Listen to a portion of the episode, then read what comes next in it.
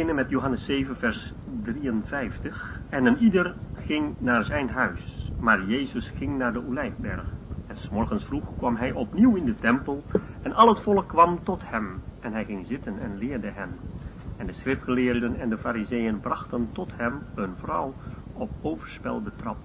En zij plaatsten haar in het midden en zeiden tot hem, Meester, deze vrouw is op heterdaad betrapt op overspel. En Mozes heeft ons in de wet geboden zulken te stenigen. Gij dan, wat zegt gij? Dit zeiden zij om hem te verzoeken, opdat zij iets hadden om hem aan te klagen. Maar Jezus bukte neer en schreef met de vinger op de grond. Toen zij hem bleven vragen, richtte hij zich op en zei tot hen, wie van u zonder zonde is, laat die het eerst de steen op haar werpen. En opnieuw bukte hij neer en schreef op de grond.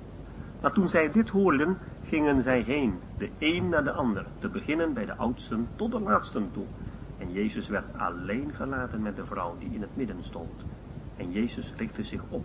Toen hij niemand zag dan de vrouw, zei hij tot haar, vrouw, maar zijn zij uw beschuldigers? Heeft niemand u veroordeeld? En ze zei, niemand, Heer. En Jezus zei tot haar, dan veroordeel ik u ook niet. Ga heen, zondig voortaan niet meer. Jezus dan sprak opnieuw tot hen en zei, ik ben het licht van de wereld. Wie mij volgt zal geen zins in de duisternis wandelen, maar zal het licht van het leven hebben. De fariseeën dan zeiden tot hem, getuig van uzelf, uw getuigenis is niet waar. Jezus antwoordde en zei tot hen, ook als ik van mijzelf getuig, is mijn getuigenis waar. Want ik weet van waar ik gekomen ben en waar ik heen ga. Maar gij weet niet van waar ik kom en waar ik heen ga. Gij oordeelt naar het vlees. Ik oordeel niemand. En als ik al oordeel, mijn oordeel is waar.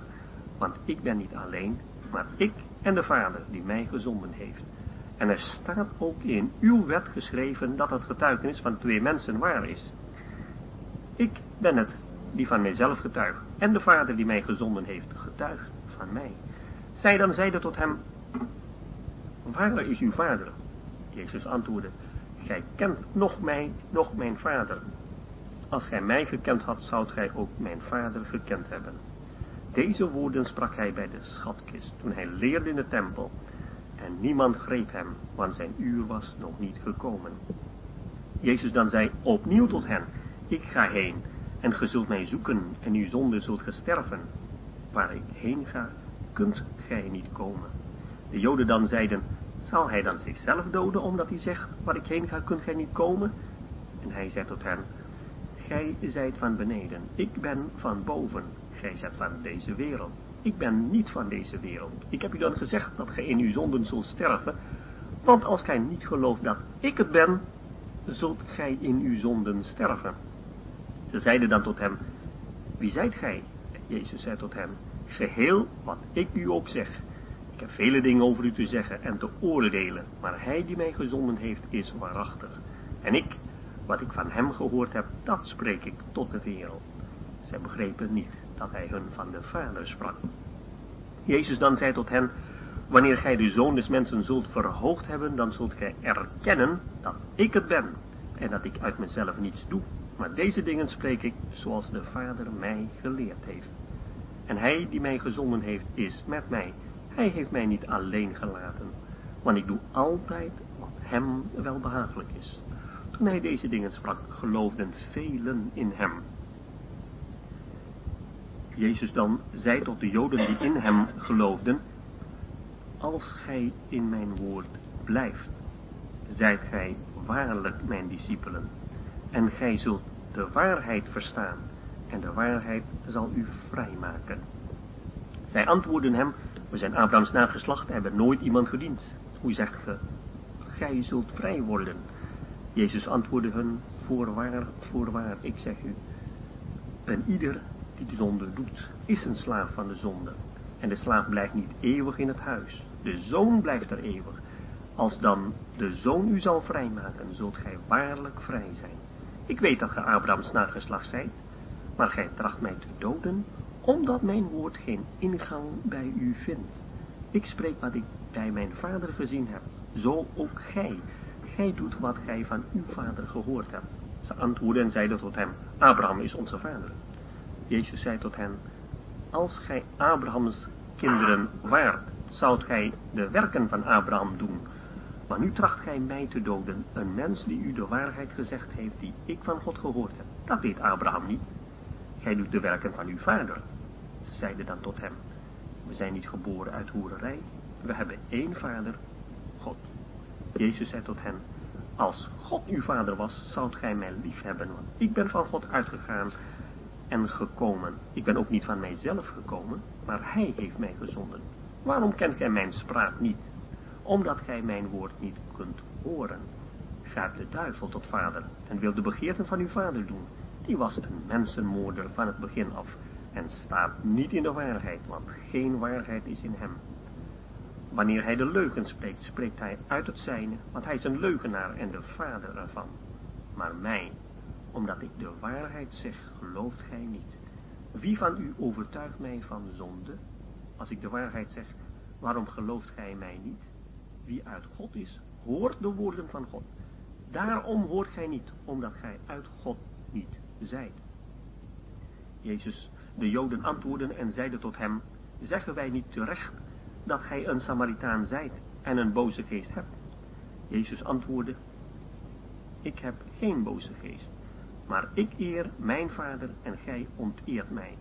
Doch ik zoek mijn eer niet. Er is één die haar zoekt en oordeelt. Voorwaar, voorwaar, ik zeg u, als iemand mijn woord zal bewaren, die zal de dood niet zien tot in eeuwigheid. De Joden dan zeiden tot hem, nu weten wij dat ge een boze geest hebt.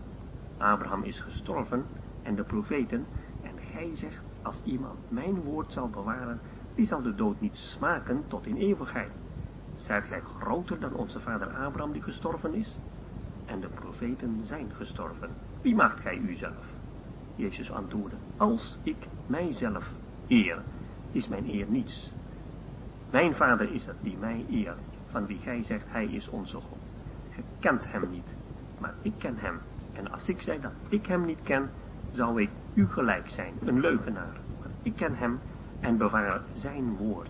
Abraham, uw vader, verheugde zich erop dat hij mijn dag zien zou.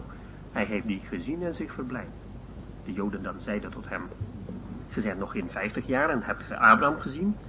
Jezus zei tot hen, voorwaar, voorwaar, ik zeg u, voor Abraham werd, ben ik. Zij namen dan stenen op om ze op hem te werpen.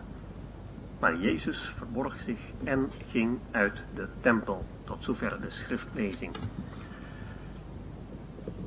De titel die wij vanavond hebben van Johannes 8 is Het licht verworpen.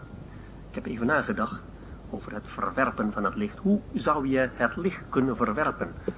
Als je een donkere kamer hebt en je doet het licht aan, dan kun je het licht niet weigeren. Dat licht schijnt gewoon in de schuilhoeken van de kamer. Alles wordt licht. Maar als we denken aan het licht in het evangelie naar Johannes, dan weten we uit Johannes 1 vers 4, in hem, de Heer Jezus, was het leven, en het leven was het licht der mensen, en het licht schijnt in de duisternis, en de duisternis heeft het niet begrepen. Daar heb je een bijzondere vorm van duisternis, waarvan je leest dat, dat, licht, dat komt er niet doorheen. Daar zit een, dit is een bijzondere vorm van duisternis. Het is niet alleen een afwezigheid van licht. Als het alleen maar afwezigheid van licht was, dan kan je het licht laten schijnen en dan is het licht. Maar hier, is het niet alleen afwezigheid van licht, maar het is hier aanwezigheid van positief duisternis. We kunnen het vergelijken met, uh, met uh, toen Israël in Egypte was. Dan lezen we daar van de tien plagen en bij de negende plaag vinden we een diepe duisternis. En dat is een diepe duisternis waarschijnlijk vanwege een hele wonderlijke zandstorm. En dat is een donkerheid, duisternis, dieper dan een gewone duisternis. Want je ziet in het geheel niets meer. Ik heb een keertje meegemaakt in Indonesië dat, uh, dat een vulkaan was destijds uitgebarsten. En toen kwam stof overal. En je ziet niks. En midden op de dag was het donkerder dan s'avonds laat. Want s'avonds laat, dan kun je de lichten overal nog zien. Maar vanwege de stof die overal ronddwarrelt, dan is het, ja, je kunt voorstellen bij een dichte mist dat je ook weinig ziet. Maar dit is erger dan een dichte mist. Het licht, ook al heb je een zaklantaarn, die, die komt er niet doorheen. Dat is wat ik bedoel met positief duisternis.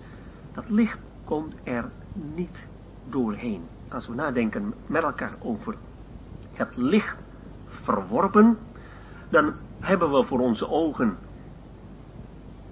de Zoon van God, die het eeuwig leven is. Hij komt hier op deze aarde. Hij openbaart het eeuwig leven. En dat leven, dat eeuwig leven, is het licht der mensen. Dat, dat brengt de mensen aan het licht wie God is. Maar dat brengt ook aan het licht wat de mensen zijn. Want Efeze 5 maakt heel duidelijk, het is het licht dat alles openbaar maakt. Het is het licht dat alles aan de kaak stelt. Dat alles bestraft. Toen het nog donker was, dan hadden we kunnen denken, nou, het is een kwestie van een klein beetje licht, dan is het goed. Nee, nu blijkt hier uit Johannes 8 dat dat hier een positieve duisternis was. Hij was in de wereld, de wereld is door hem geworden en de wereld heeft hem niet gekend. Hij kwam tot het zijne, vers 10 van Johannes 1, en de zijnen hebben hem niet aangenomen. Een positieve weigering. En tot nog toe hebben wij in de hoofdstukken 5, 6 en 7 de openbaring van de persoon van de Heer Jezus gezien. In Johannes 5 hebben we gehad over de Zoon van God, die geopenbaard is, opdat de Vader wordt geëerd. Want wie de Zoon eert, eert de Vader. En de Vader heeft het oordeel geheel aan de Zoon gegeven, opdat een ieder de Zoon eren zoals ze de Vader eren. Dan zien we in Johannes 5 de Zoon van God in verbinding met de Vader. In Johannes 6 vinden we het manna, brood des levens. De Heer Jezus als de Zoon des mensen. Geopenbaard hier op aarde om ons het leven te geven. Als wij van Hem voeden, als wij met Hem voeden, hebben we in Johannes 6 destijds gezien, dan hebben wij eeuwig leven. En dat voeden hebben we gezien, dat zijn twee manieren om ons te voeden. De ene manier is de eenmalige voeden met de Heer Jezus. Dat is, komt overeen met onze bekering, zeg maar. Waardoor wij eeuwig leven mogen ontvangen. Maar dat eeuwig leven, dat wordt alleen maar, dat kan alleen maar openbaar worden in ons leven. Als wij voortdurend ons voeden met hem. De openbaring van het eeuwig leven in ons leven hangt van ons dagelijks voeden met het brood des levens. Daar zien wij de openbaring van de Heer Jezus in relatie met ons. Geweldig is dat. En als we, als we dan in deze hoofdstukken van het Johannes-evangelie nadenken over eeuwig leven, en weten door genade heb ik het eeuwig leven gekregen, maar het eeuwig leven is iets hemels, iets goddelijks. Ik heb eigenlijk maar weinig begrip van, weinig besef van, van wat het eeuwig leven is. Wel, zegt Johannes Evangelie, kijk dan naar de Heer Jezus, dan zullen we dat eeuwig leven leren kennen. Dan begrijp ik wat voor soort leven heeft de Heer Jezus mij gegeven. Want wie de Zoon heeft, heeft het leven. Ik heb dat leven. Maar ik moet dat leven steeds beter leren kennen. En dan komt Johannes 7, waar de Heer Jezus zichzelf openbaart als diegene die de Heilige Geest zal geven. Hij, de rots, moet geslagen worden. Hij, de zoon des mensen, moet verhoogd worden. En dan pas kan de Heilige Geest komen. We zien in Johannes 5 6 en 7 de openbaring van God. De Vader in verbinding met de Heer Jezus. Hoofdstuk 6. In de Heer Jezus zelf. In Johannes 7. De Heer Jezus in verbinding met de Heilige Geest. We zien de drie enige God geopenbaard door de Heer Jezus. Niemand heeft ooit God gezien, zegt Johannes 1 vers 18. Maar de enige geboren zoon die in de schoot van de Vader was, die heeft hem geopenbaard.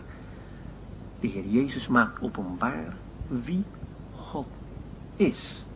Zo groot is de heerlijkheid die hier geopenbaard is. En dan zouden wij misschien zeggen, als die, open, als die openbaring nou maar gegeven wordt aan dat godsdienstig volk Israël, nou dan is er niks aan de hand, dan zal Israël onmiddellijk dit accepteren. Maar Johannes 8 maakt duidelijk eens voor altijd dat daar waar het eeuwig leven geopenbaard wordt, dat de mens van nature niet ontvankelijk is voor. Het is niet alleen een neutrale uh, verwerping, maar het is een positieve verwerping. Zij hebben hem niet willen ontvangen. En waarom niet? We hebben het eigenlijk al in Johannes 3 gezien. Een heenwijzing naar dit hoofdstuk. In Johannes 3 vers 19. Dit is het oordeel dat het licht in de wereld gekomen is. En de mensen hebben de duisternis liever gehad dan het licht, van hun werken waren boos. Ziet u, nog een keer die positieve duisternis. Het is niet alleen een afwezigheid van het licht. Je hebt mensen die zeggen, nou, uh, iedere mens is geboren neutraal of onschuldig nog een onbeschreven blad. En het is, hangt maar van de opvoeding of van de maatschappij of van de verlichting. Dan krijg je een goed mens. De Bijbel maakt heel duidelijk dat dat zo niet is. In de mens zit het kwaad. Positief kwaad. Waardoor, als het eeuwig leven, het goddelijk leven geopenbaard wordt, dat de mens van nature zal zeggen, nee, daar wil ik niets mee te maken hebben. Nog erger in vers 20 lezen we, een ieder die kwaad doet, haat het licht en komt niet tot het licht, opdat zijn werken niet bestraft worden. Men wil niet komen tot dit licht. En dat is voor ons eigenlijk heel praktisch een, een, les. Als wij in ons leven dat eeuwig leven openbaren, door genade, door relatie met de Heer Jezus, ons te voeden met Hem. En we kunnen iets daarvan laten zien in dit leven, dan mogen we van tevoren weten, wat zal de reactie van de mensen in de wereld. En niet alleen de, de heidenen, de ongelovigen, maar vaak ook nog van de godsdienstige wereld. Zoals hier de negatieve reactie juist afkomstig was van de godsdienstige wereld, van het jodendom, van een volk dat bekend was met het woord van God. Maar toen de Heer Jezus daar kwam en het leven openbaar, dat goddelijk leven, toen wilden ze het niet ontvangen. Wat dat betreft blijft er niets heel van de mens. In dit hoofdstuk, Johannes 8, hebben we een schilderij van een groep zeer godsdienstige mensen. En dan moeten we, moeten we als we praten over de fariseeën, niet denken met de bril van de 20e eeuw. Als we spreken over fariseeën, dan zeggen we nou dat zijn de huigelaars. Nee, in die tijd, als je praat over fariseeën, dan moet je, uh, moet je denken aan de groep orthodoxe gelovigen. Wij zouden vandaag de dag de term gebruiken, bijbelgetrouwe gelovigen. Dat waren de fariseeën. En niet alle fariseeën waren huigelaars, er waren ook voldoende oprechte fariseeën. Dat moeten we ook, ook goed vasthouden.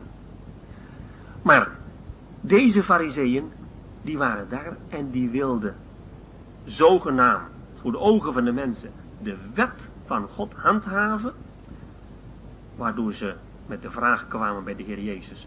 Hoe moeten we dat nou doen, Heer Jezus? Moeten we deze vrouw die betrapt was bij overspel stenigen? Wat moeten we dan doen? Daar vinden we de confrontatie tussen de mensen in de wereld, waarvan wij hebben gezegd dat is duisternis. Ook de godsdienstige wereld was volkomen duisternis. En het licht der wereld. Wij zouden zeggen dat licht moet nu schijnen op die vrouw die zo gezondigd heeft. En hoe moet dat nou? Moet die vrouw gestenigd worden of niet? Johannes 8 eindigt niet met de steniging van de vrouw, maar met de steniging van de Heer Jezus. Hij werd gestenigd. Ziet u hoe, hoe die schilderij van Johannes 8 ons laat zien wat in de mens is. Een familielid van mij die sprak altijd over haar zonen, ongelovige zonen, als mensen die wel, wel soms verkeerde dingen doen, maar van nature hebben ze een goed hart. Van nature zijn ze goed. Nou, het is nu twintig jaar later en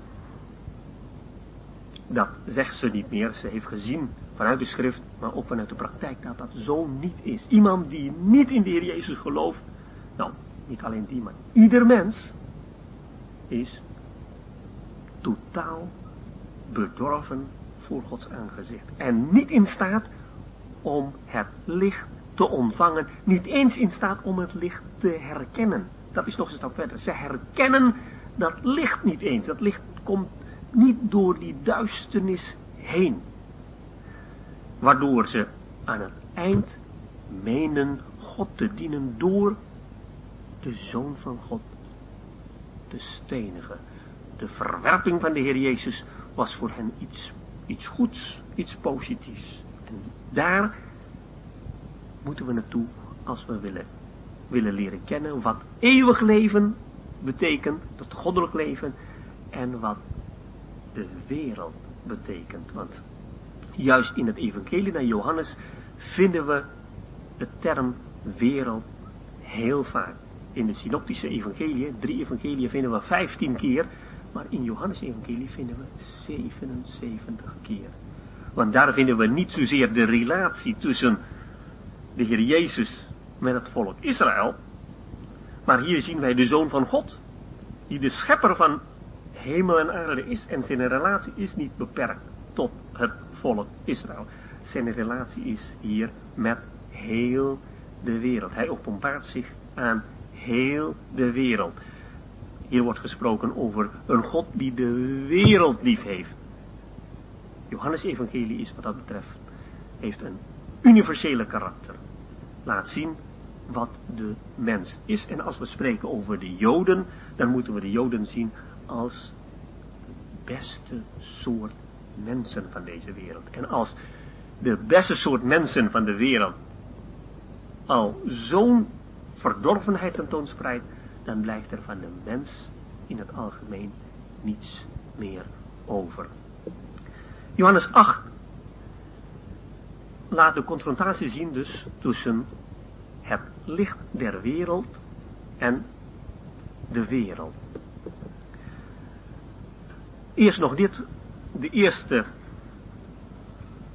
elf hoofdstukken van dit hoofdstuk staat tussen haakjes, maar we zullen daar niets van aantrekken, want we hebben gezien dat Johannes 8, de eerste elf versen, een duidelijk illustratie is van de waarheid die we in de rest van de hoofdstuk ook terugvinden. Dat is vaker in het evangelie naar Johannes. Je vindt dan een gebeurtenis en naar aanleiding van die gebeurtenis wordt een leer ten aanzien van het eeuwig leven ontvouwd. Wordt de openbaring gegeven van het eeuwig leven. Geïllustreerd met behulp van een verhaal. En zo is het ook hier.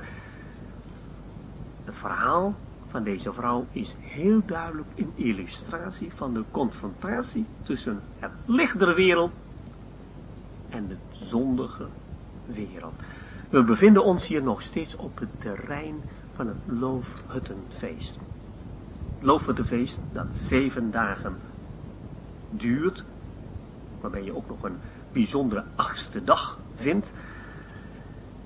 Vorige keer zijn we geëindigd met Johannes 7, vers 37, de laatste grote dag van het feest. We hebben toen gedacht dat deze laatste dag van het feest de zevende dag was.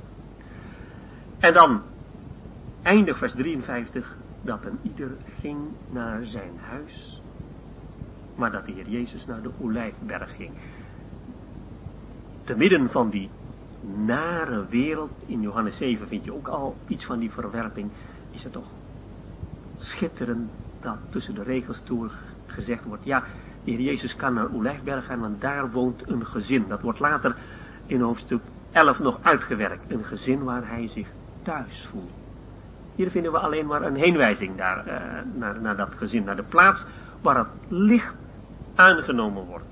Maar zover is het nog niet. Nu zitten we nog met de volgende dag, s'morgens vroeg. S'morgens vroeg. In feite hoort dit nog tot het Loofhuttenfeest. Want de avond van het Loofhuttenfeest en de ochtend de volgende dag is naar de Joodse tijdsrekening nog steeds dezelfde dag. De Joden rekenen van 6 uur s'avonds tot de volgende dag 6 uur s'avonds.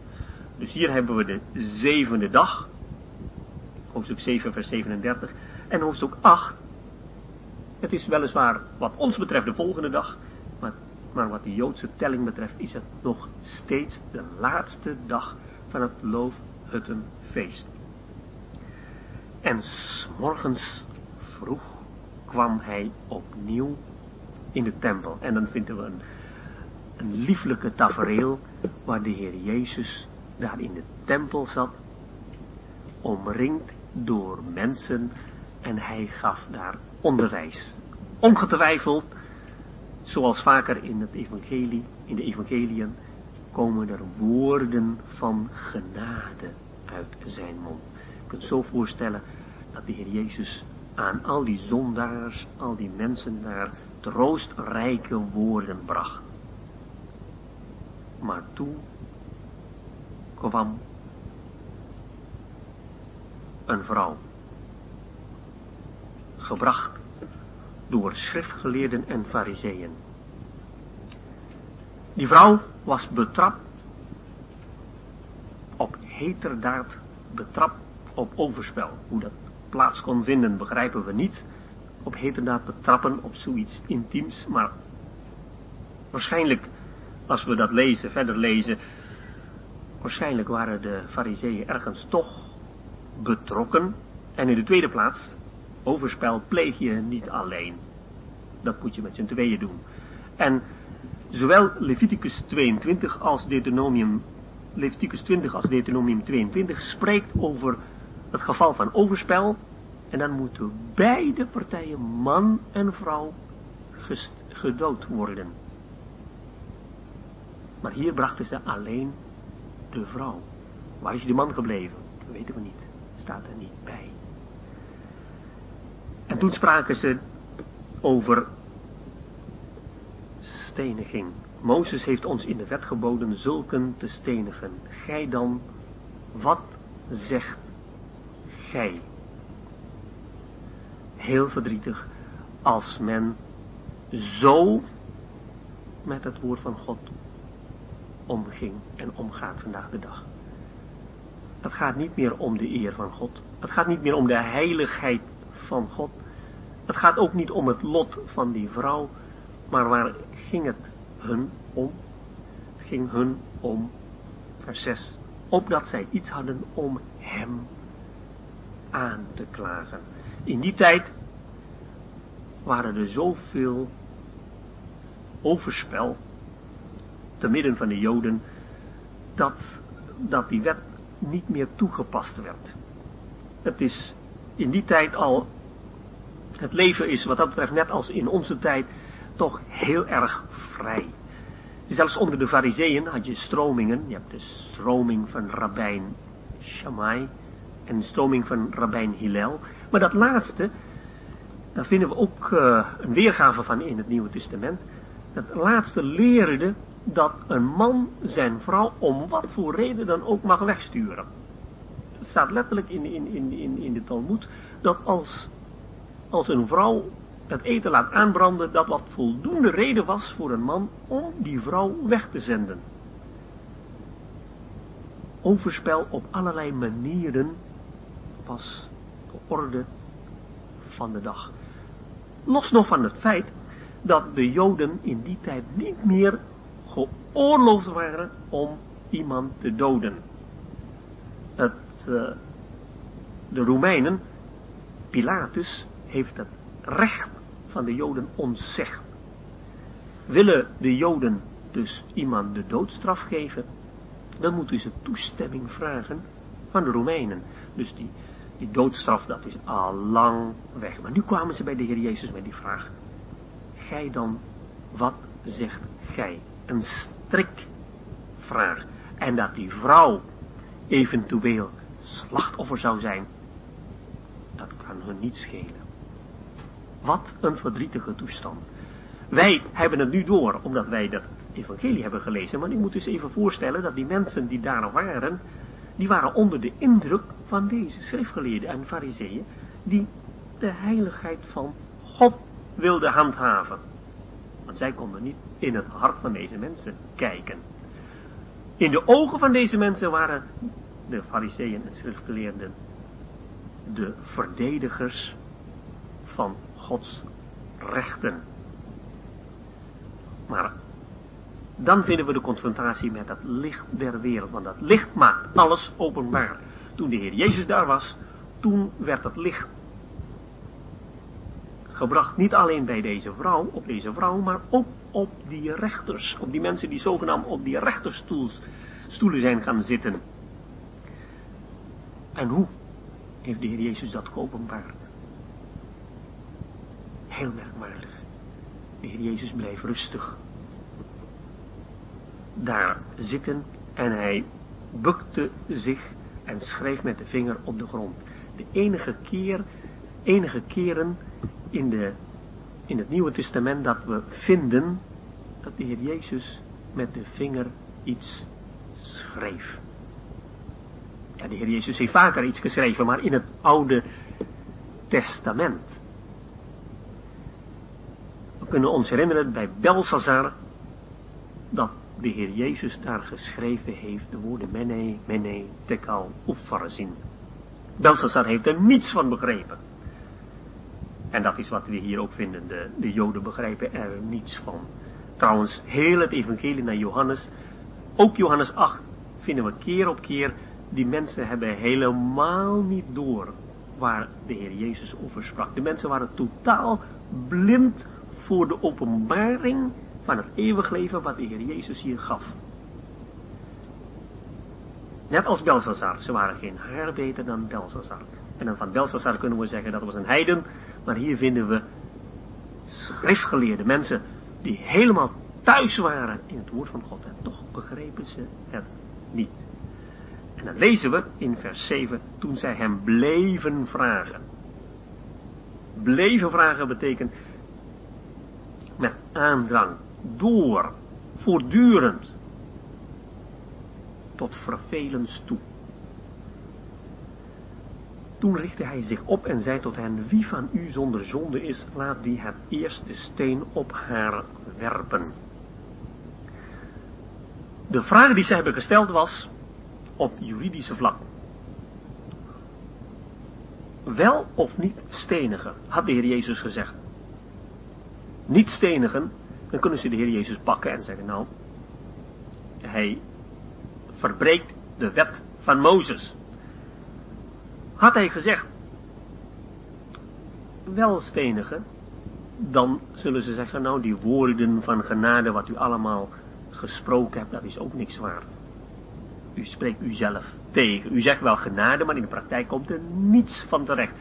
En dan hebben ze ook nog de mogelijkheid om de Heer Jezus voor Pilatus te slepen met te zeggen, nou, deze man die wilde de wet van Rome overtreden door iemand.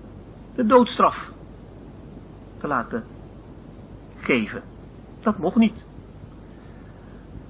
Maar de Heer Jezus in zijn grote wijsheid liet dat licht schijnen nu niet op de juridische kant, maar op het morele kant van de zaak. Hij liet het licht vallen aan de rechters zelf. wie van u zonder zonde is. Wie van u zonder zonde is, laat die het eerst de steen op haar werpen. In Deuteronomium 17 vinden we dat de getuigen als eerste, als eerste de steen moeten werpen. Dus daar vroeg de Heer Jezus, wie treedt hier als getuige? Wie heeft die mensen daar betrapt? Wie heeft haar betrapt op overspel? Maar dan moet dan wel iemand zijn die die andere betrapt op overspel, maar zelf, wat deze zonde betreft, zonder zonde is, die, die voor God recht staat. En opnieuw boekte hij neer en schreef op de grond. Je vindt vaker in de Bijbel, dat is in het Oude Testament, dat de Heer Jezus twee keer schreef. Dat was met die twee stenen tafelen. De eerste keer schreef de Heer Jezus met de vinger Gods de tien geboden. Maar doordat het volk gezondigd heeft, heeft Mozes die twee stenen tafelen verbroken. Maar daarna moest Mozes twee nieuwe stenen tafelen brengen naar de Heere God.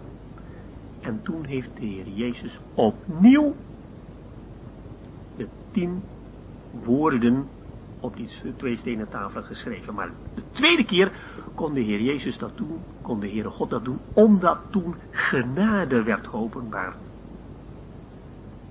De eerste keer toen Mozes kwam, toen vond je aan zijn gezicht niks bijzonders. Maar de tweede keer toen hij beneden kwam, toen straalde zijn aangezicht.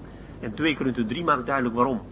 Omdat toen iets van Gods genade zichtbaar was. Eigenlijk had God dat volk moeten uitroeien. Maar de tweede keer, toen kon God genadig zijn jegens het volk. Ik zal genadig zijn wie ik genadig zal zijn. Dat betekent letterlijk, natuurlijk zal ik genadig zijn, want de Heere is genadig. En dat kan omdat deze twee stenen tafelen in de ark van het verbond wordt geplaatst, in die kist. En daarna een verzoendeksel er bovenop wordt gelegd. En daarna bloed daarop werd besprenkeld. Daarom kon God op het tweede schrijven genade bewijzen. En dat is wat we hier ook vinden. Op het tweede schrijven vinden we genade. Maar genade dat niet ten koste was van Gods rechtvaardigheid. Want daarvoor moest bloed vloeien. De dilemma wat we hier vinden bij de Heer Jezus. Dilemma. Wat moest de Heer Jezus nu zeggen? Moest hij rechtvaardigheid betonen? Door die vrouw te laten stenigen? Of moet hij genade betonen? Door die vrouw vrij te laten. We zingen in lied 153, rechtvaardigheid drong aan om straf. Genade pleit om vrijgeleide. En dat is iets wat voor de mens niet met elkaar te verenigen is.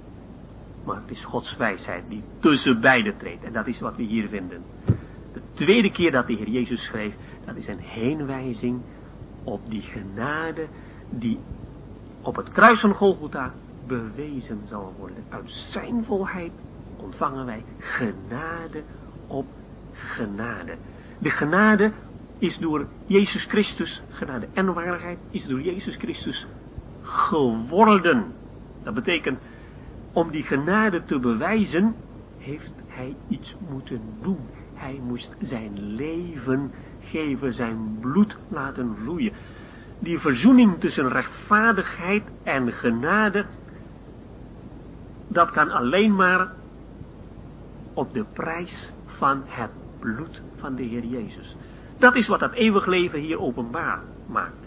Dat is iets wat de Joden helemaal niet konden begrijpen. En daarom, toen het licht begon te schijnen in hun hart, toen zij, toen zij eigenlijk tot het licht moeten komen en zeggen, ja heer, ik heb eigenlijk gezondigd. Als ze eerlijk waren, hadden ze moeten zeggen, heer, maar wie van u zonder zonde is, ik ben niet zonder zonde. Hadden ze moeten doen. Maar wat gebeurt er toen? Toen zijn ze weggegaan, zoals Johannes 3 zo duidelijk maakt. Ze komen niet tot het licht. De mensen hebben de duisternis liever gehad dan licht. Waarom? Omdat hun werken boos waren. Omdat ze wel degelijk met zonde waren. Daarom wilden ze niet komen. Dat is de moeilijkheid van het evangelie. De moeilijkheid van het evangelie ligt niet aan het intellect. Het evangelie is niet moeilijk te begrijpen. Zelfs een kind kan het begrijpen. De moeilijkheid van het evangelie is omdat wij dat licht van God moeten laten schijnen in die verdorven schuilhoeken van onze harten. En moeten erkennen dat we zondig zijn. En dat is iets wat de mens niet wil. Waarom? Omdat hun werken boos waren. Dan moet je tot erkentenis komen dat je zondig, dat je zondaar bent. En dat wil men niet.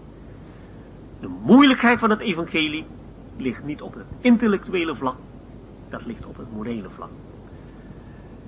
Mensen in de stenen tijdperk, in Nieuw-Guinea, die kun je het evangelie uitleggen en die kunnen het begrijpen en die kunnen het accepteren.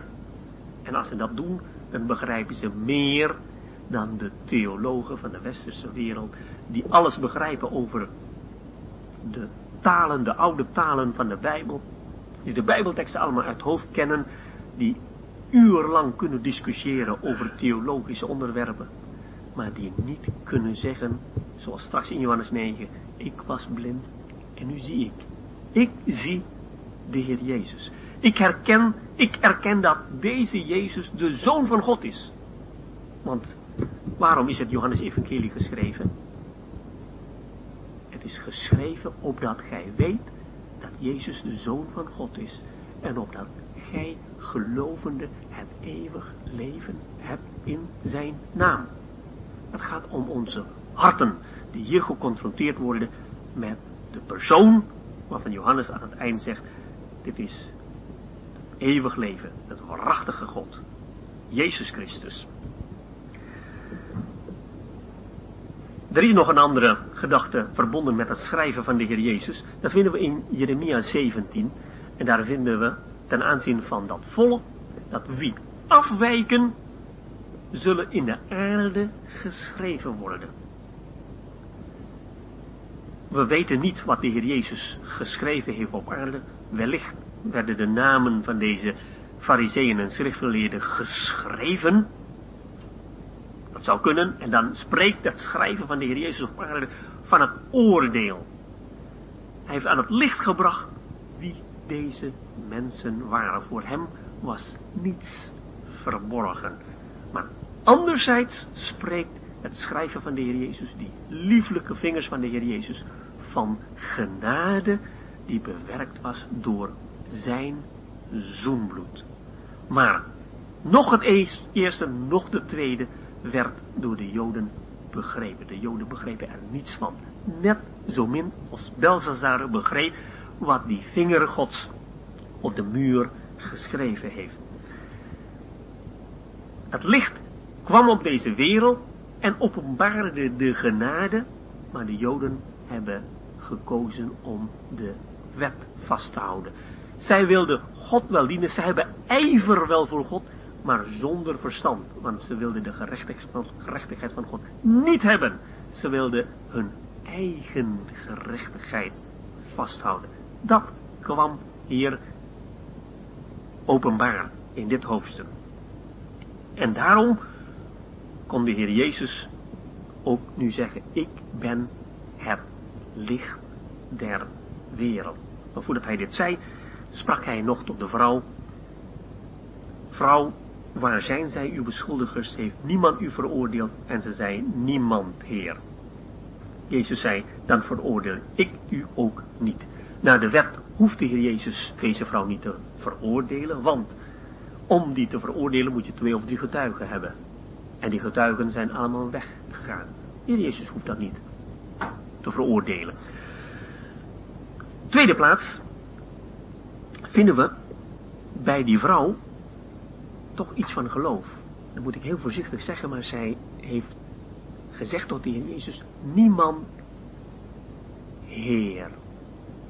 Mag ik heel voorzichtig concluderen, dat de uitdrukking Heer al iets laat zien van het geloof dat bij die vrouw aanwezig was.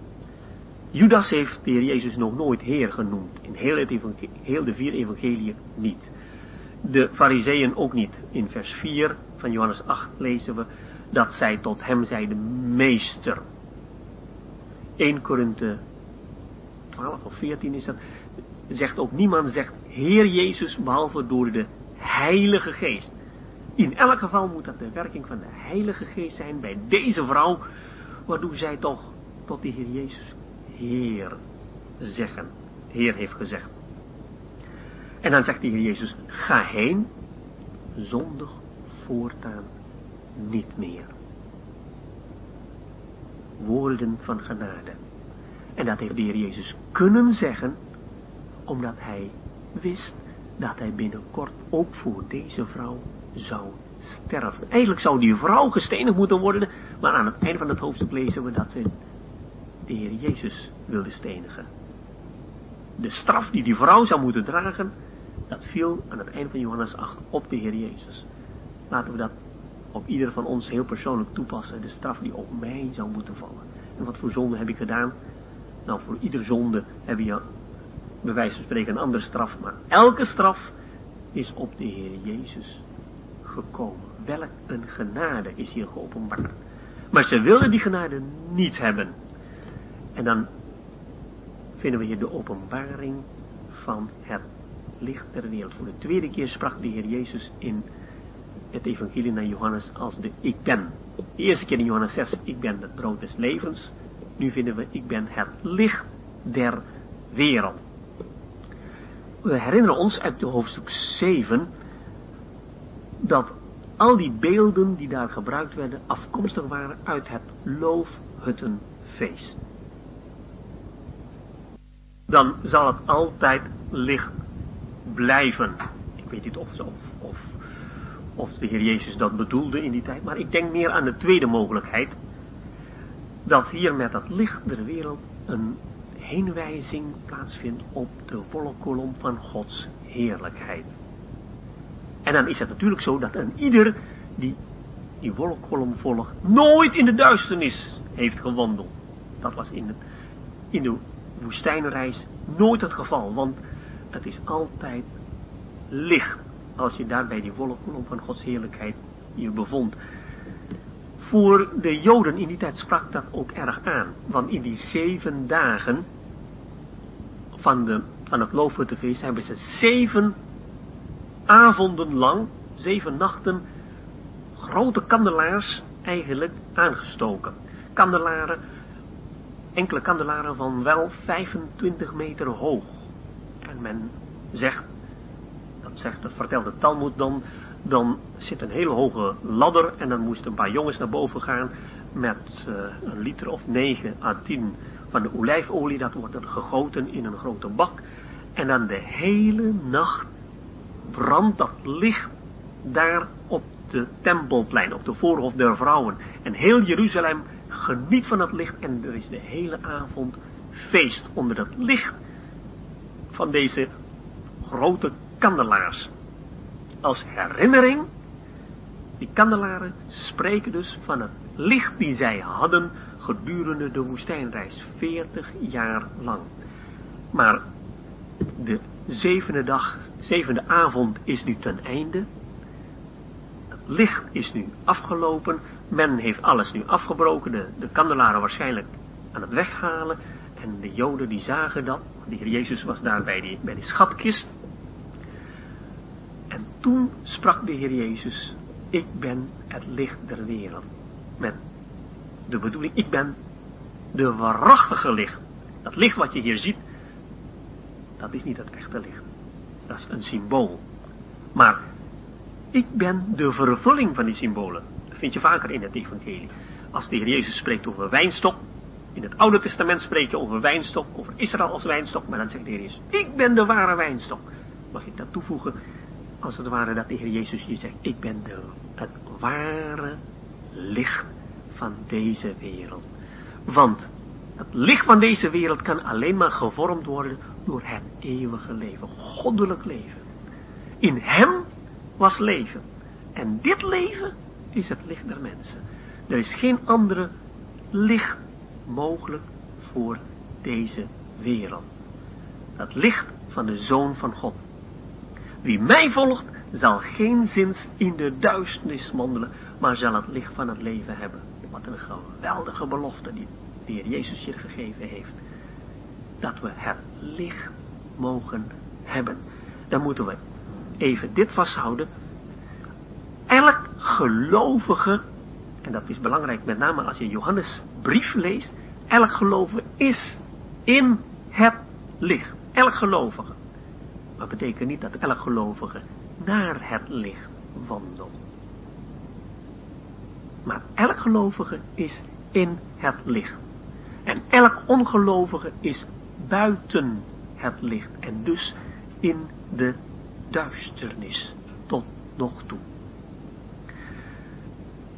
En voor ons is die machtige belofte, het geloven in de Heer Jezus, houdt in niet in de duisternis wandelen. Dan hebben we ook de leiding van de Heilige Geest. Wat een belofte is dat in deze tijd. We leven in een tijd van verwarring. In een tijd waarvan ook in de christenheid, maar zelfs ook te midden van de broeders, moeilijkheden zijn. En dan weet je soms de richting niet meer. Welk een troost is het om, om te weten dat de Heer Jezus zegt, ik ben het licht der wereld. Als ik het niet weet, ach, dat is niet zo belangrijk. Als ik maar weet waar Hij is, dan geeft dat rust. En dan kan het zo zijn, net zoals de, zoals de psalmist dat zegt, ook al ga ik door een dal van diepe duisternis. Wat een tegenstelling, hè?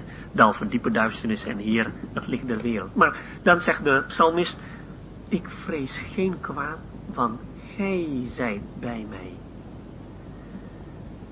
Dat wij het licht van het leven hebben, betekent niet dat we alles altijd heel goed zien. Er zijn momenten in ons leven dat we zeggen, ik weet het niet meer, ik zie het niet meer, ik weet het niet, Heer. Welke kant moet ik heen? Dat hoef ik ook niet altijd te weten. Als ik maar weet dat Hij er is, ik moet dan Zijn stem goed horen. En Zijn aanwezigheid geeft troost. Want zolang Hij er is, dan kan het overal misgaan, maar dan blijf je veilig bij Hem. Welk een troost. Dan, dan besef je, te midden van de grootste storm, mag ik op de rots mijn huis bouwen. En dat is bestand. Zelfs de poorten van de Hades kan haar niet overwinnen. Een troostwoord die we hier hebben. Maar de fariseeën, die kwamen in discussie. Ze willen weer de zaak gooien op het juridische. Gij getuigt van uzelf, dus is uw getuigenis niet waar. Dat is bij een rechtbank ook zo. Je mag uh, van jezelf niet getuigen. Je moet iemand anders oproepen als getuige. Dat heeft de Heer Jezus in hoofdstuk 5 ook gezegd. Als ik van mijzelf getuig, dan is mijn getuigenis niet waar. Betekent dat dan de Heer Jezus liegt. Maar voor een rechtbank is dat niet acceptabel. Maar hier zegt de Heer Jezus, ook als ik van mijzelf getuig, is mijn getuigenis waar. Want ik weet van waar ik gekomen ben, waar ik heen ga. Hier gaat het om getuigenis omtrent iets goddelijks. En dan is het heel anders. En dan kan de Heer Jezus ook geen menselijke getuigen gebruiken. Welk mens kan, kan getuigen van de godheid van de Heer Jezus? Kan niemand van getuigen. Daarom zegt de Heer Jezus, ik getuig en mijn Vader getuig ook. Twee getuigen. Ik ben niet alleen. Ik en de Vader. Dat is het beeld wat we door heel Johannes Evangelie vinden. De Zoon en de Vader. Het beeld van Genesis 22. Abraham en Isaac. Die tezamen gaan. In volle harmonie. In volle gemeenschap. Zo zijn ze tezamen gegaan. Hier vinden we in het evangelie niet mijn God, mijn God, waarom heb je me verlaten? Hier vinden we niet. Vader, als het mogelijk is, laat deze drinkbeker aan mij voorbij gaan. Hier vinden we, Vader, de drinkbeker die gij mij gegeven hebt, die zal ik natuurlijk drinken. Natuurlijk voeg ik zelf bij, om even aan te geven. Hier zien wij de volle gemeenschap tussen de Vader en de Zoon. Dat is het kenmerk van het eeuwig leven. In volle gemeenschap zijn. En daarom is het zo belangrijk, vinden we in 1 Johannes 1 vers 4 ook, deze dingen schrijven wij u, opdat uw gemeenschap is met de Vader en met de Zoon, en, opdat uw blijdschap volkomen zijn. Dat is het kenmerk van het eeuwig leven. In gemeenschap met de Vader en met de Zoon. In het kennen van God. Dit is het eeuwig leven dat zij u kennen. De Vader, Johannes 17. Alleen, de Joden waren blind voor het eeuwig leven. Als de Heer Jezus sprak over vader, waar is uw vader? Jozef was al lang overleden, waar is uw vader? In vers 27 lezen we, zij begrepen niet dat hij hun van de Vader sprak, van God de Vader. Dat is als een, als een refrein door heel het evangelie naar Johannes heen. Elke keer, Johannes 3, sprak de Heer Jezus over wedergeboorte. Zegt Nicodemus, moet ik in de, in de, moeder, in de schoot van mijn moeder teruggaan? Johannes 4 sprak de Heer Jezus over levend water. Heer, maar u hebt, u hebt geen, geen kruik, het, het, is diep. En zo elke hoofdstuk. En hier sprak de Heer Jezus over de Vader. En ook hier begrepen ze er niets van. We hebben, we hebben nodig vast te houden de natuurlijke mens 1 Korinther 2. Neem niet aan wat van de geest van God is. We hebben de heilige geest nodig. En dan nog moeten we geopende ogen van onze harten hebben. Willen we deze dingen gaan begrijpen. En de Heer Jezus leren kennen. De Joden begrijpen het niet. Hier vinden we positief duisternis. Dat licht scheen duisternis zijn. Die wil ik niet hebben. En dan vanaf vers 21 lezen we dat de Heer Jezus het leven heeft aangeboden. De eerste elf versen werd genade aangeboden. En ze hebben gezegd, nee, we willen wet hebben. Dat licht wordt aangeboden, volgende tien versen. Ze hebben gezegd, nee, we willen, we willen liever de duisternis. En nu wordt het leven aangeboden. En wat zeiden ze? Nee, we willen liever de dood hebben. Wat erg is dat. De Heer Jezus zei, ik ga heen en ge zult mij zoeken, en in uw zonde zult gij sterven. Als je leeft in de Heer, dan zul je ook sterven in de Heer. Maar als je leeft in je zonden, zul je ook sterven in je zonden. En dan zul je de Heer Jezus nooit kunnen vinden. Maar, weer ze begrijpen er niets van. Waar ik heen ga, kunt gij niet komen. Ja, dat, dat, dat is iets tragisch. Waar ik heen ga, de hemel, kan je niet komen. Niet alleen mag je niet komen. Ook al zou dat mogen, ze kunnen het niet, want ze kunnen de aanwezigheid van een heilig en rechtvaardig God nooit kunnen verdragen. Ze zullen liever kiezen om in de hel te zitten dan bij God. Ze kunnen niet bij God komen. Maar ze hebben het niet begrepen. Ze hebben gedacht, nou zou de Heer Jezus misschien wel suïcide, zelfmoord plegen. Ja, want als je zelfmoord pleegt, dan kom je in de hel, en dat is, dat is een zonde voor de fariseeën zo groot, dat kan je niet behouden zijn. En nou, wij, wij, wij zijn uh, kinderen van Abraham, wij, wij gaan de hemel in. Dus dan kunnen we niet bij, bij hem zijn. Wat een verdraaiing van de dingen. Hoe blind waren ze dat ze tegen de Heer Jezus zegt, zou hij zelfmoord plegen? Maar ze zeggen nog meer erge dingen. Ze zullen zeggen, u bent een Samaritaan, u bent bezeten door een demon. U... Ziet u hoe ze niet alleen neutraal waren naar het licht, maar dat ze in een positieve boos waren. Ze verwierpen de Heer Jezus in het geheel. En dan maakt de Heer Jezus duidelijk wat de oorzaak was dat ze hem niet konden begrijpen, omdat zij afkomstig waren van deze wereld, terwijl de Heer Jezus afkomstig was uit de Vader. Dat is weer een waarheid die we moeten vasthouden, die we mogen vasthouden. Als we hier vinden in dit evangelie over gelovigen, dan zijn dat ook mensen die van de Vader afkomstig waren. Zij waren de uwe, Johannes 17, en gij hebt het aan mij gegeven. Die gij mij gegeven hebt.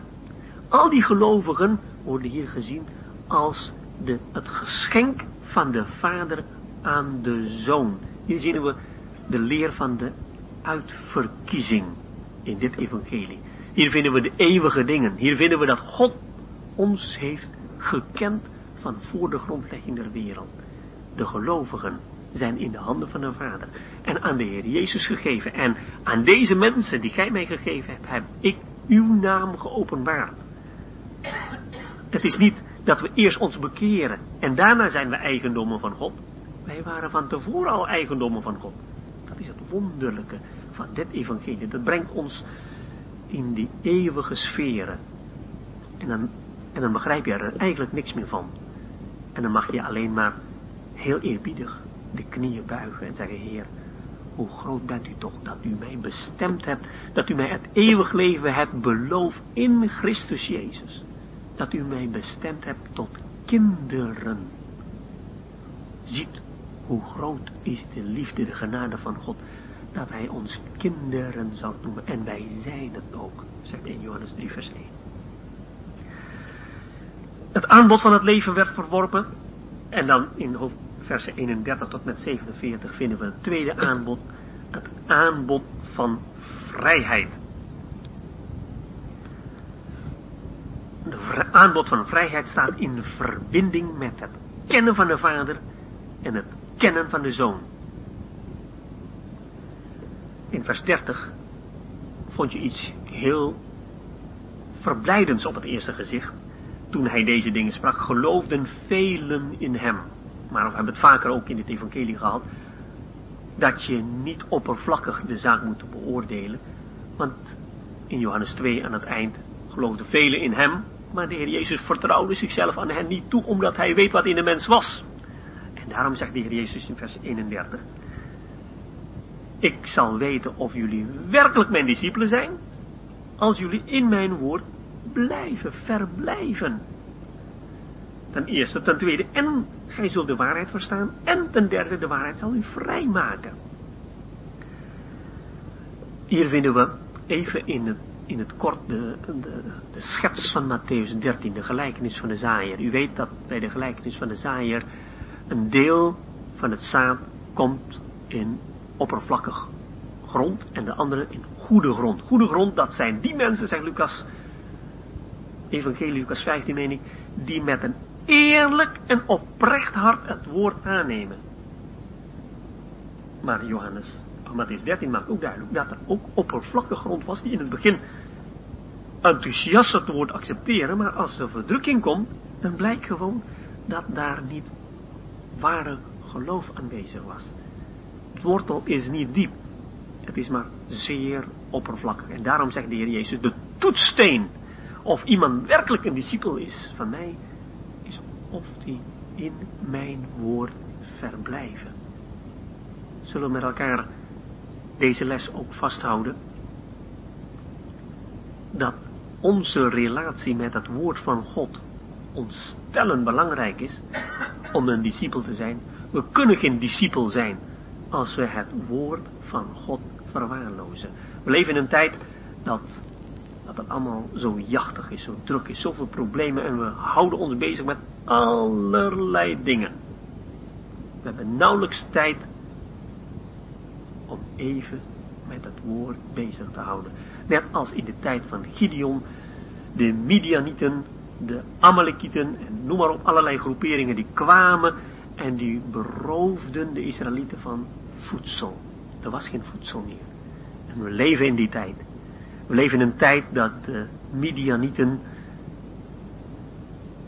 de bezigheden van deze wereld ons van tijd beroven om geestelijk voedsel tot ons te nemen. Je bent zo druk dat je s'morgens geen tijd hebt om je Bijbel te lezen, want anders kom je te laat op je werk of je studie of wat dan ook. En s'avonds ben je te moe om nog wat te doen.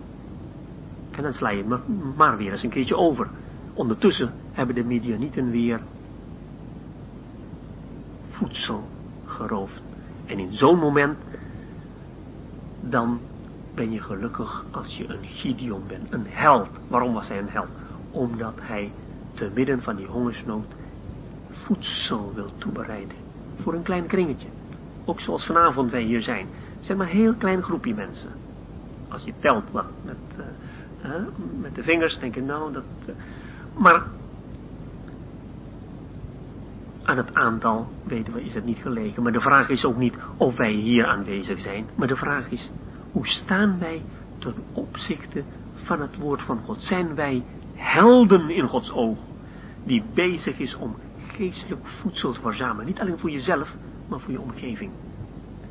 Tot zegen voor je omgeving. Dat voedsel doorgeven aan anderen.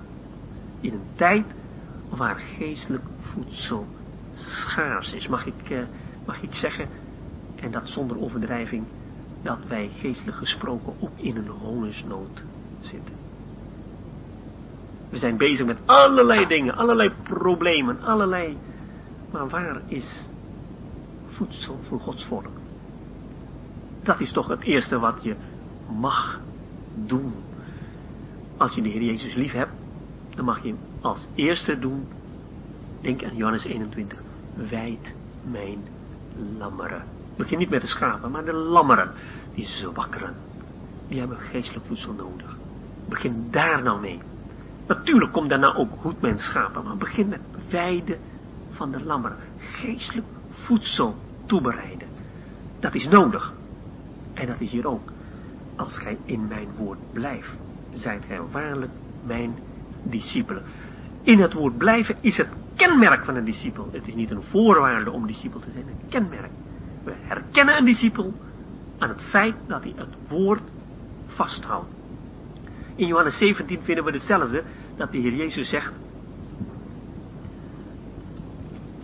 Zij waren de uwen, vers 6. Gij hebt ze mij gegeven en zij hebben uw woord bewaard. Mag ik zo zeggen, het woord van God is de levenslijn van de gelovigen. En je hebt vroeger ook uh, mensen die, die gaan duiken en dat was in de tijd dat er nog niet echt van die, van die hoge druk zuurstof was die ze meenemen uh, onder water, maar ze moeten dan een slangetje hebben naar boven om te ademen. Nou, dat is je levenslijn. Het woord van God is zoiets, ons levenslijn. Als dat levenslijn verbroken is, dan, dan zitten we in een groot gevaar. En dat is ook zo vandaag de dag. Gij zult de waarheid verstaan. Welke waarheid? De waarheid omtrent God. Want daar gaat het om hier in dit evangelie. Hier in het evangelie is de Heer Jezus gekomen om God te openbaren. Niemand heeft ooit God gezien. Maar de enige geboren zoon die in de schoot van de vader was, die heeft hem verklaard. Ik ben de weg, de waarheid en het leven. Niemand komt tot de vader dan door mij. Hij is de weg tot de vader, maar hij is de waarheid omtrent de vader. Wie mij heeft gezien, heeft de vader gezien. De waarheid is hier omtrent de vader. En als wij in het woord blijven, dan zullen we de Vader kennen, de waarheid omtrent God kennen. En dat doen we alleen maar door de Zoon. Want niemand kent de Zoon dan de Vader, en niemand kent de Vader dan de Zoon. En diegene aan wie de Zoon het heeft geopenbaard. Het kennen van de Vader en de Zoon. En het kennen van de Vader en de Zoon zal ons vrijmaken. De waarheid zal u vrijmaken. Want dan staan we in verbinding met de Zoon. En de Zoon staat in verbinding met vrijheid. De slaaf staat niet in vrijheid. Ik denk dat, uh, dat de Israëlieten toen al hebben gedacht aan Abraham. En ze spraken hier ook over Abraham. En Abraham had een zoon. Die bleef in het huis. En die had een slavin, Hagar. En een zoon van de slavin. Ook een slaaf, Ismaël. Maar die blijven niet in het huis voor altijd. Er is geen enkel garantie dat een slaaf voor altijd zal blijven. Maar de zoon zal blijven. En als wij de zoon hebben als ons leven, dan zijn wij door de, de zoon vrijgemaakt. Dan zijn wij kinderen van God geworden. En dan zullen we vrij zijn. Hoe geweldig is dat? in een wereld waar men zegt, als je christen wordt, dan verlies je je vrijheid. Dat is het argument van heel veel mensen, dat ze niet geen christenen willen worden, dan moeten ze hun vrijheid inleveren. Het evangelie maakt duidelijk, als je in de Heer Jezus gelooft, dan zul je juist vrijheid ontvangen. Dan zul je bevrijd worden. We kunnen dat, deze gedachte niet verder uitwerken, maar dat is ook een kostbaar iets dat ik, dat ik mag weten. Ik ben nu in de vrijheid gesteld. Ik mag nu God dienen uit liefde. Romeinen 6, ik mag gehoorzamen, maar van harte gehoorzamen. Dat is het kenmerk van het evangelie. Ik heb wel een juk te dragen, maar de Heer Jezus zegt, mijn juk is zacht en mijn last is licht. Het is heel gemakkelijk te dragen, want mijn Heer is bij mij. Het kennen van de persoon van de Heer Jezus, van de Zoon van God, verandert de hele zaak. Dan gaan we de dingen met een andere bril zien, met hemels bril. En dan spreken we over vrijheid in het dienen van God. Maar zij hebben die vrijheid geweigerd. Zij hebben gekozen om slaaf te zijn. Ze hebben gekozen om gebonden te blijven.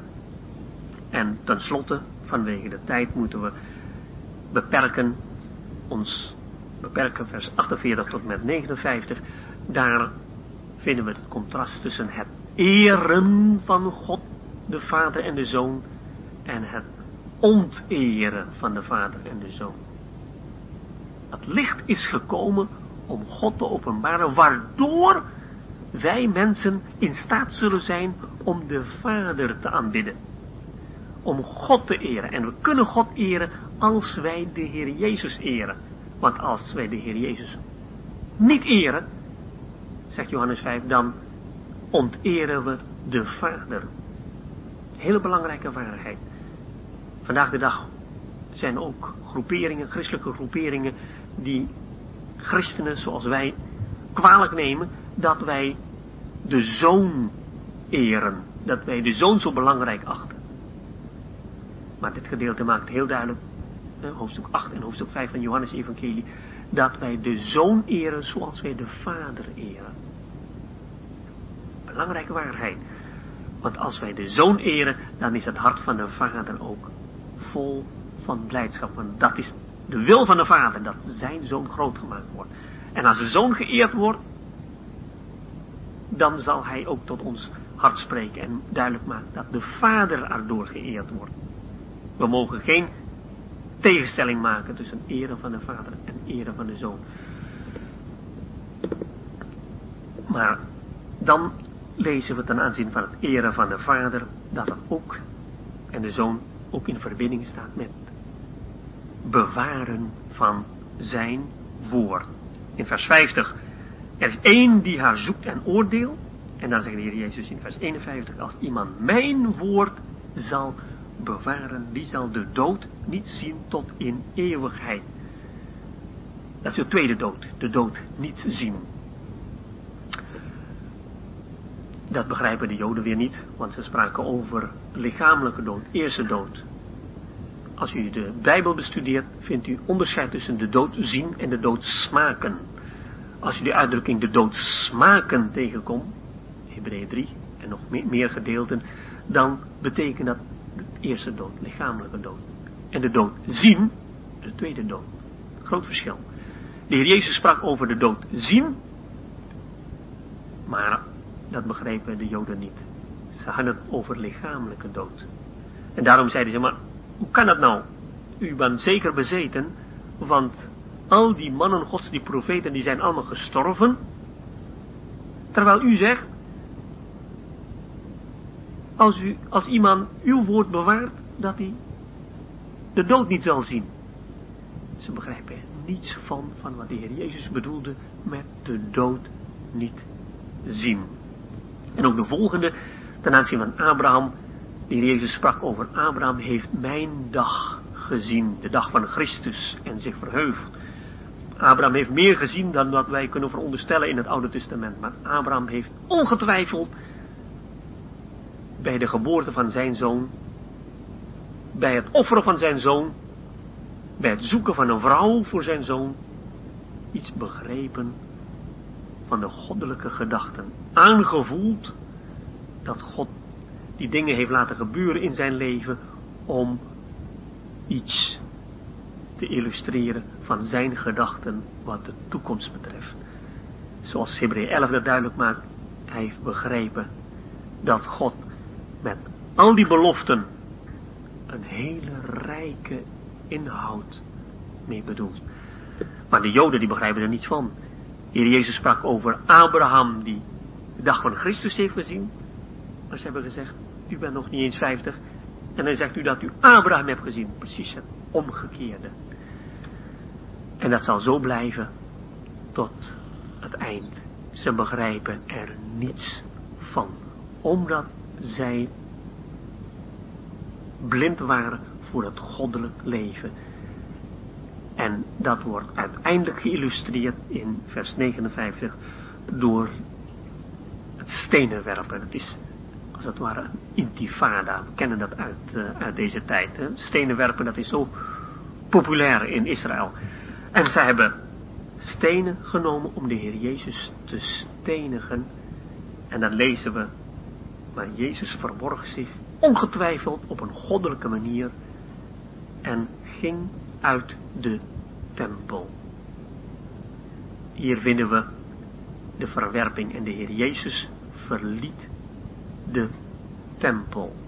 Een heenwijzing van de heerlijkheid van God die daar kwam en verworpen werd. Net zoals in het Oude Testament,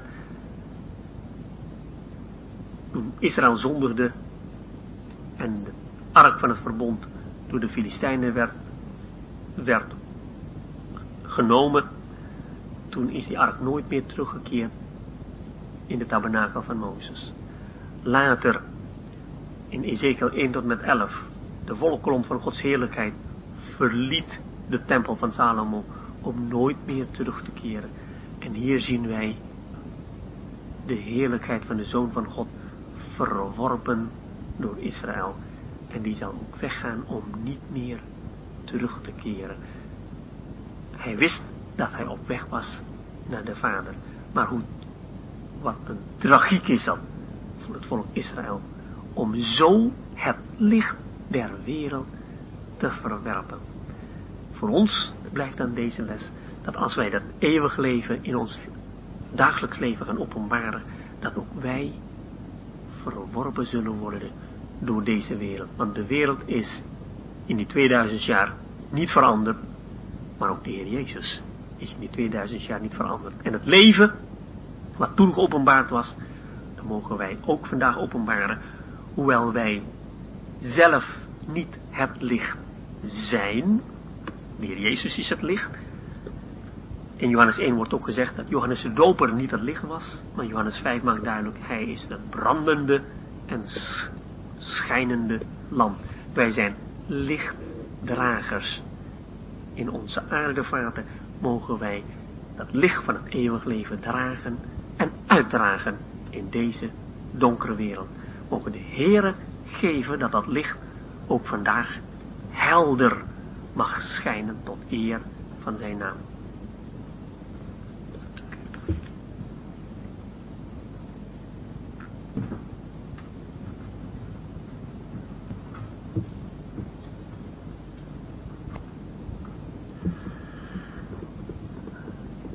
Enkele vragen. Eerste vraag, kunt u iets zeggen over de drie uren van duisternis tijdens de kruisiging?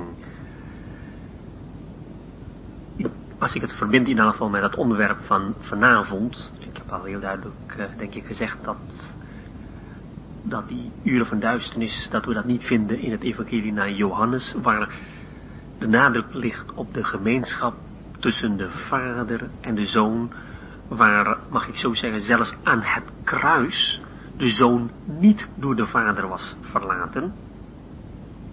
In volle gemeenschap zijn ze gegaan, waar de vader door de zoon daar aan het kruis verheerlijkt werd. Maar in de drie evangeliën vinden we die drie uren van duisternis. En dan wordt de Heer Jezus als mens, dat is een bekende gedachte, door God verlaten. En dan spreekt duisternis van een verbreking van licht. Dat licht komt niet meer. En dat is in feite de, de, de kenmerk, zeg maar, van de hel. Het kenmerk van de hel is dat God zich niet meer verbindt met zijn schepselen. En dat is een diepe, diepe duisternis. Dat is een duisternis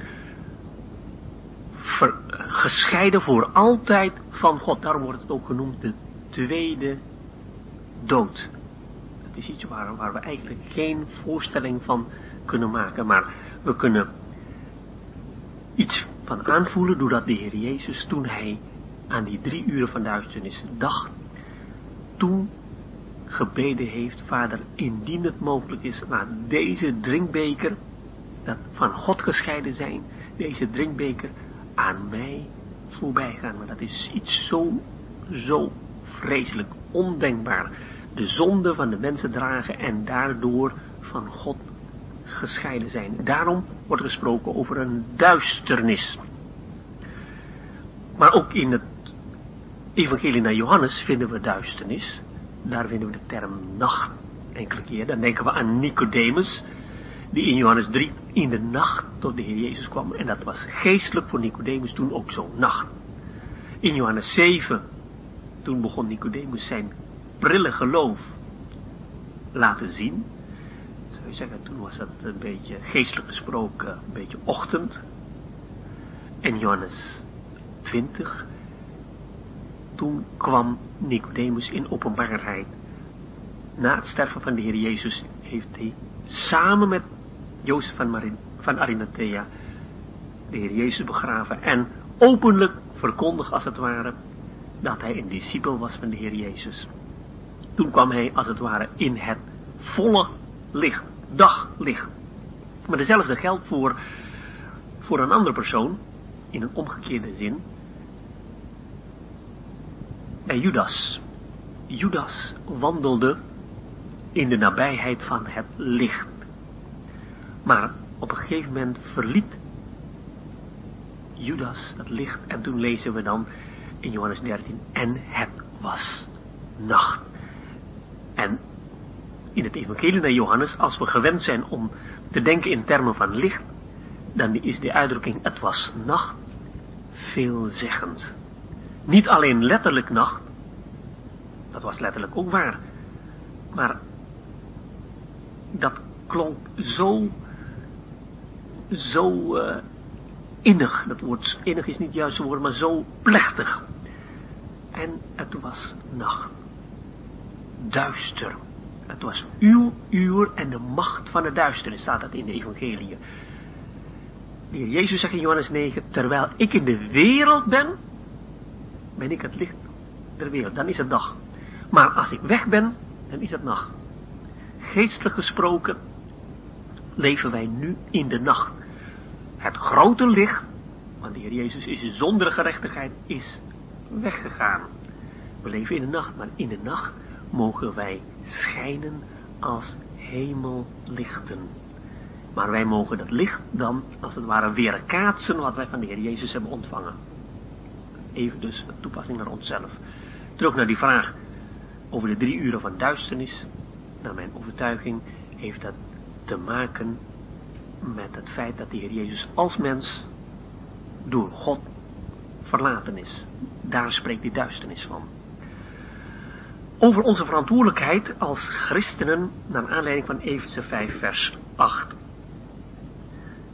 Wees dan hun medegenoten niet, want vroeger waart gij duisternis, nu zijt gij licht in de Heer, wandelt als kinderen van het licht. Want de vrucht van het licht bestaat in goedheid en gerechtigheid en waarheid en beproef wat de Heer welbehagelijk is. Wij zijn kinderen van het licht. We hebben het niet gehad in Johannes 8, maar we hebben daar gehad, uh, gelezen over kinderen van Abraham en nageslacht van Abraham. De Joden beweerden dat ze kinderen van Abraham waren. En dan zei de Heer nee dat is niet waar. Jullie, waren, jullie zijn geen kinderen van Abraham, maar dan zouden jullie de werken van Abraham ook doen. Maar jullie zijn nageslacht van Abraham. En Romeinen 9, niet allen die uit Abraham geboren zijn, zijn kinderen van Abraham. Alleen maar diegenen die in het geloof zijn. Romeinen 4 of Romeinen 5 is dat. Wie erkent dan, dan wie uit geloof is kinderen van Abraham zijn. kinderen heeft te maken met het geloven. En zo is het ook hier met kinderen van het licht. Dan is het geloven in het licht der wereld. Johannes 12 is het dat wij, dat wij moeten geloven in dat licht. En als wij geloven in dat licht, ons vertrouwen, toevertrouwen in het licht, dan mogen wij ook dat laten zien. En dat heeft inderdaad met, met, met verantwoordelijkheid te maken. Ik heb net gezegd over in het licht en naar het licht wandelen. We zijn in het licht, maar we wandelen niet altijd naar het licht. Daarom zegt vers 13 aan het eind van Efeze 5, daarom zegt hij, ontwaakt hij die slaapt en sta op uit de doden en Christus zal over u lichten. Hier vinden we een andere beeldspraak. Mensen die slapen, die hebben eigenlijk leven. Maar als je iemand hebt die slaapt te midden van lijken, is toch niet, niet zo makkelijk om te onderscheiden. Dan denk je, nou is dat nou een lijk of is het een slapende? Je moet heel dichtbij komen om die te onderscheiden. Maar als een van die personen die daar liggen gaat opstaan, dan begrijp je dat is geen lijk. Dat is een levend iemand. Zo is het ook met christenen, die in het licht zijn allemaal, maar niet naar het licht wandelen. Die kunnen lijken op mensen in de wereld. Ze zijn wel gelovigen. Ze zijn in de geest, maar ze leven vleeselijk. Ze leven naar het vlees. En dan is het onderscheid met de wereld niet duidelijk. Net als een lot. Hij kwelde zijn rechtvaardige ziel, maar voor zijn schoon, aanstaande schoonzoon was het helemaal niet duidelijk dat Lot een gelovige was. Toen Lot over het geloof sprak, over het oordeel, toen dachten ze dat Lot wel een, een mop aan het tappen was. Het was niet duidelijk dat Lot een kind van het licht was. Hij was het wel, maar hij wandelde niet als een kind van het licht. En daarom wordt aan ons opgeroepen om te midden van die lijken op te staan. Om dat leven, we hebben leven ontvangen, maar als je slaapt, daar weet niks aan. Dat dat leven zichtbaar wordt. Je hebt het licht ontvangen, maar met Matthäus 5, je moet dat licht niet onder het bed of onder, uh, je moet het op een kandelaar, niet op een koren, onder een korenmaat, maar op een kandelaar plaatsen, op dat licht mag schijnen. Anders heb je er niks aan. Dus willen we effectief dat eeuwig leven laten zien, dan heeft het inderdaad met onze verantwoordelijkheid te maken. Als wij ons blijven voeden met dat woord van God, dan zal het licht vanzelf zichtbaar worden. En als we dat licht laten zien, dan zullen we ook door de Heer gesnoeid worden. Want Hij is de zoon des mensen die tussen de kandelaren wandelt. En, en dan kijkt hij waar dat licht een beetje flikkert en dan gaat hij snoeien. Als hij ziet dat een tak vrucht draagt, dan gaat hij snoeien. Opdat hij meer vrucht zou gaan dragen. Opdat hij meer licht zou geven. Dat is wat de Heer doet. En dat staat in verbinding met onze verantwoordelijkheid. Derde vraag. Tussen haakjes betekent toch dat dat niet in alle handschriften staat. Ja, um, ik heb even geprobeerd om dat technische gedeelte van Johannes 7 vers 53 tot 8 vers 11 weg te laten. Maar misschien toch wel iets van zeggen. Voor mijn hart is het duidelijk, dit gedeelte hoort bij het woord van God. En dat is op de goede plaats. En ik heb dat, uh, ik heb het ook uh, in, de, in die lezing vanavond als zodanig behandeld. Als een integrale deel van heel het hoofdstuk. Maar het is inderdaad zo dat, um, dat de meeste handschriften tot en met de zesde eeuw, niet zoveel, maar die waren er wel, bevat dit gedeelte niet. En pas de handschriften na de zesde eeuw bevatten deze dingen wel, deze, deze versen wel. Daarbij moeten we een paar dingen bedenken. Dat bijvoorbeeld uh, een Augustinus in de vierde eeuw na Christus heeft geschreven dat vele christenen in die tijd dit gedeelte eigenlijk weg wilden laten, omdat zij meenden dat, uh, dat dit gedeelte ontucht in de hand zou spelen, doordat hier iemand, een vrouw was die overspel pleegde, en dat werd niet eens bestraft. Dus toen zeiden ze, nou dan, dan kun je beter dat gedeelte, om te voorkomen dat mensen hierdoor aangemoedigd worden om ontucht te plegen. Maar Augustinus zei terecht, dat is natuurlijk onjuist. Maar daaruit blijkt dat in de vierde eeuw na Christus de strijd over dit gedeelte toen ook aanwezig was. En in die handschriften die we hebben, soms staat dit gedeelte na uh, Johannes 7 vers 26. Soms vind je het gedeelte aan het eind van het evangelie naar Johannes en in enkele keren staat het ook in het evangelie naar Lucas. Maar um, in al, en, en in, je hebt ook sommige manuscripten die tussen Johannes 7 vers uh, 52 en Johannes 8 vers 12 een, een blanke gedeelte uh, laat staan. Dus dat, dat laat zien dat in die tijd inderdaad een, een strijdpunt was. Maar grote mannen gods zoals Tischendorf en later ook broeder Darby, die hebben die hebben dat nooit tussen haakjes geplaatst. Ze hebben gezegd, nou dat is voor mij heel duidelijk het woord van God. En dat is vandaag de dag ook in de evangelische christenheid. Er wordt misschien wel gesproken over de vraag, nou, uh, dit gedeelte hoort misschien uh, in de synoptische evangelie of ergens anders, maar aan het gezag van dit gedeelte, als het woord van God, wordt niet getornd in de grootste gedeelte van de christenheid, bijbelgetrouwe christenheid, wordt dit gewoon geaccepteerd als het woord van God. En voor ons, ik denk dat, dat als, we, als we vanavond met elkaar hebben nagedacht over, over de illustratie die dit gedeelte geeft, over het feit dat de Heer Jezus het licht der wereld was, dan is het voor mijn hart heel duidelijk, hier hoor ik de stem van de goede herder, hier zie ik, hier herken ik, hier ken ik de Heilige Geest die bezig is om ons gedeelte met een prachtige illustratie uh, te laten zien. Dus ik hoop dat het, uh, ja, dat het duidelijk is. Kunnen nog, uh, ik, ik, weet dat men over, over, de, over deze haakjes nog urenlang kunnen spreken. zijn ook dikke pillen geschreven over die dingen. Maar voor ons is dat uh, niet belangrijk. Voor ons is het belangrijk dat we ons mogen voeden met het gedeelte. Dat spreekt tot je hart en je leert de Heer Jezus hierdoor beter kennen. En dat is, dat is voldoende. Dan, uh, dan denk ik dat we die strijdpunten mogen overlaten aan de schriftgeleerden en met de blindgeborenen zeggen nou, een heleboel dingen begrijp ik niet, een heleboel dingen weet ik niet, maar één ding weet ik. Ik was blind en nu kan ik zien. Ik kan zelf zien dat Johannes 8 de stem van de goede herder laat zien.